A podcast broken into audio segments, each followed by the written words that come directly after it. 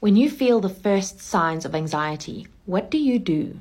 If you're doing some of these things, you're actually creating more anxiety that is going to make you feel worse. For example, do you immediately begin checking how you feel? Check your heart rate, check your breath rate, checking where else you might be feeling that anxiety? Do you immediately begin to worry about what will happen to you if this anxiety gets bigger or if it doesn't go away? Do you have the thoughts that maybe you will never be normal again? See, these are some of the common reactions to the experience of anxiety that only create more anxiety about the anxiety in that moment and it creates a more intense experience. So we want to stop doing that altogether.